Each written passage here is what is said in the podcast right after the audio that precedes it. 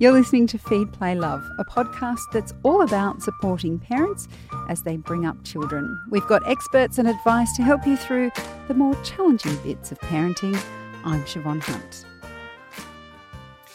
Damien Cave is the chief of the New York Times Australian Bureau.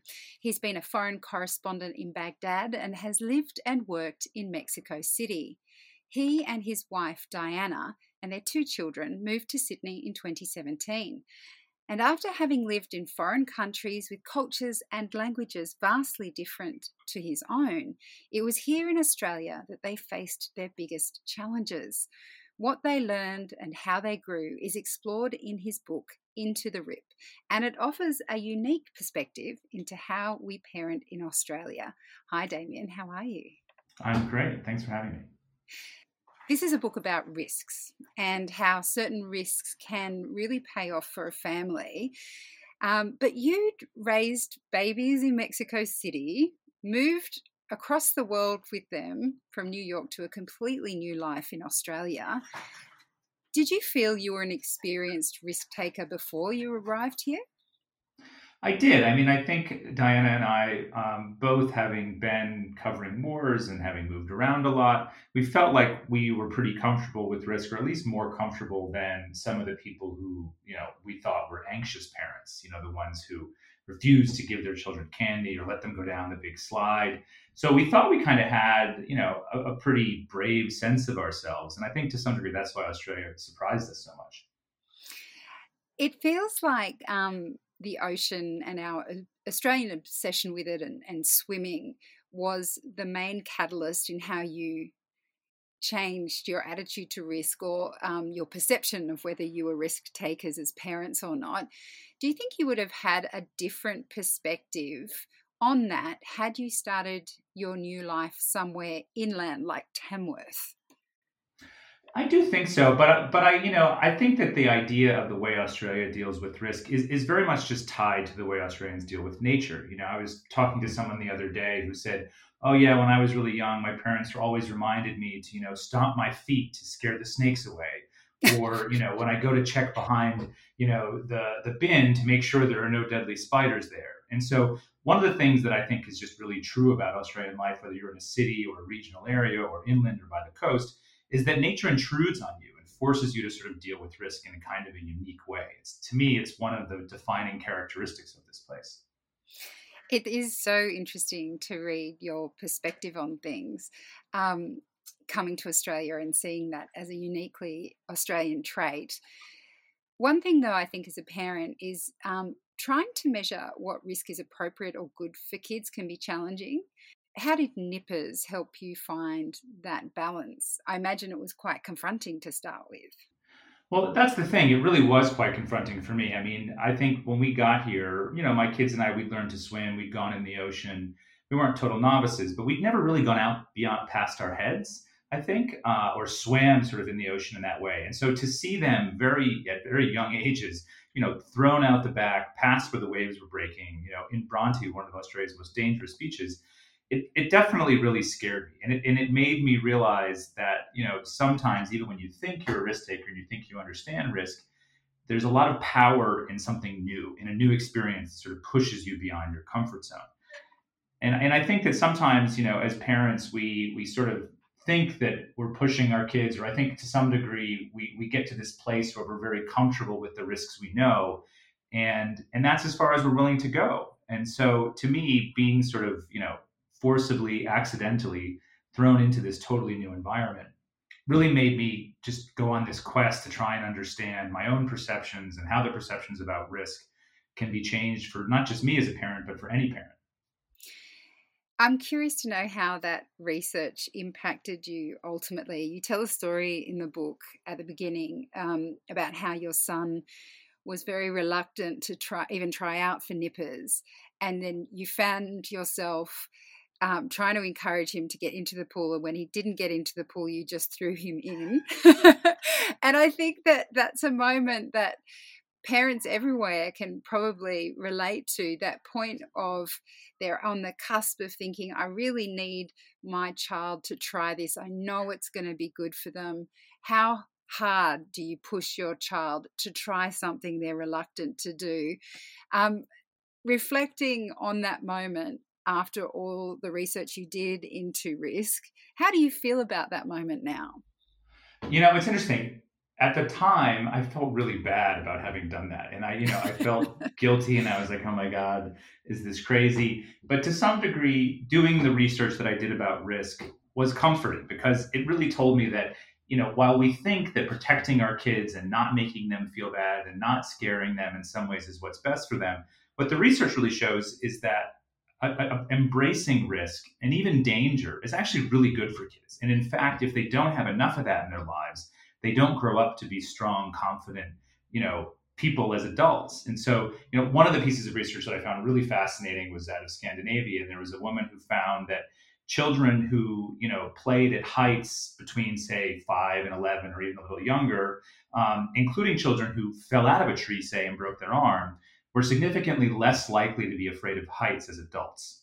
And so to some degree that's sort of the thing that made me realize oh wait it, just because he's scared doesn't mean that he's always going to be scared. And helping him overcome those fears even if it means throwing him into the pool will eventually actually make him realize that he's much more capable than he thinks he is. And to some degree, that action of discovering your own capabilities is what builds strength and confidence and helps us as, as people move from children into adulthood in a way that lets us take on other adventures and lets us deal with stress and crisis when it comes at us without any expectation of it. Something I've definitely heard time and again in this role I have uh, talking to people about parenting is the importance of role modeling you did believe in a completely immersive experience when it came to this idea of exploring risk. Can you tell us how you took it on yourself and whether or not that gave you perspective into what you were expecting of or trying to show your own kids? Yeah, absolutely. I mean, I think role modeling, like sometimes we think of role modeling as almost separate from what we do as parents. Um, and in this case, I was, it was sort of a random occurrence where my son challenged me to do the bronze medallion and to join him in this crazy world of surf lifesaving. and, you know, if he hadn't pushed me, I probably never would have done it. And by doing it and failing the first time around and just really struggling, it made me feel so much more connected to him.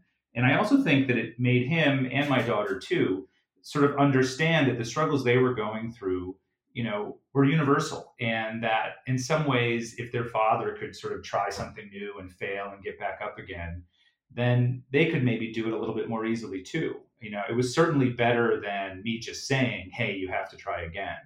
Um, and I don't know, there was there was like a, a depth of connection about sort of failure and resilience that, in many ways, I didn't even have to say anything. You know, and that, and that part of it, I think, was, was really powerful. It made me realize how much more important our actions are than our words, and especially when our actions are actually with them in something that they're doing too. Mm, that's uh, slightly terrifying as a parent listening to that and uh, understanding, yeah, the impact of actually facing your fears that way. I have to admit, I thought that maybe you'd been dropped into a particularly stellar set of Australians, given your perspective on how we embrace, say, the community over the individual. Um, because it feels to me that we are incredibly individualistic these days. And in particular, the anti vax sentiment around during COVID seems to demonstrate that to me that. Um, in fact, Australians can be very selfish. I mean, has the pandemic changed your perspective on that? Uh, I mean, not really. I think it's probably clarified my perspective about risk as something that no individual and no society ever gets perfectly right. Uh, there's always going to be people who have who assess risk in a different way and who are more individualistic or less individualistic. But I also think that the pandemic, in many ways, confirms the argument that I'm trying to make in this book. I mean, Australia is on track to end up being to have you know 95% of its population vaccinated. It's now surpassed the United States, which had an enormous head start in terms of coverage in a whole bunch of different places. And I think that reflects the collectivism of this place, you know. And so I think Australians are very, and I say this in the book, Australians are very good at sort of noticing the flaws within their country, and that's that's understandable. You know, that those are the things that need to be fixed. But I actually think the pandemic is, you know, really reveals Australia to be a place where, okay, if someone says, hey, this is what's best for the group, that's what they're going to do. And, and and I heard it again and again from people at every level of society, from like Mick Fanning, the you know the surfer, to you know nurses, to you know musicians, and they all said this one phrase to me that really stuck with me. I'm going to do what do this because I just don't want to be the one that lets someone down, that lets everyone down. And I got to be honest with you, that's not a phrase that I ever heard in the United States.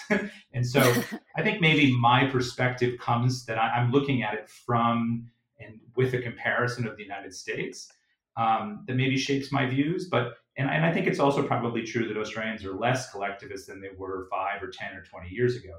But the reality is that if you look around the English speaking world and around the sort of developed world, Australia is a standout in terms of its ability to work communally and to solve, you know, certain problems with risk. And the pandemic, I think, is an example of that. It's so refreshing to hear you say that, and and very hopeful too. I think. Um, I'm curious to know if whether taking, uh, I guess, measured risk or calculated risks now is a part, a natural part of how you parent, or is it something you still have to work on? both. it's, it's you know it's it's definitely something that is still very much a part of how I parent. Just the other day, I was calling a dive shop to see if they would bend the rules and let my 11 year old daughter, you know, join a scuba class with me, even though she's under 12.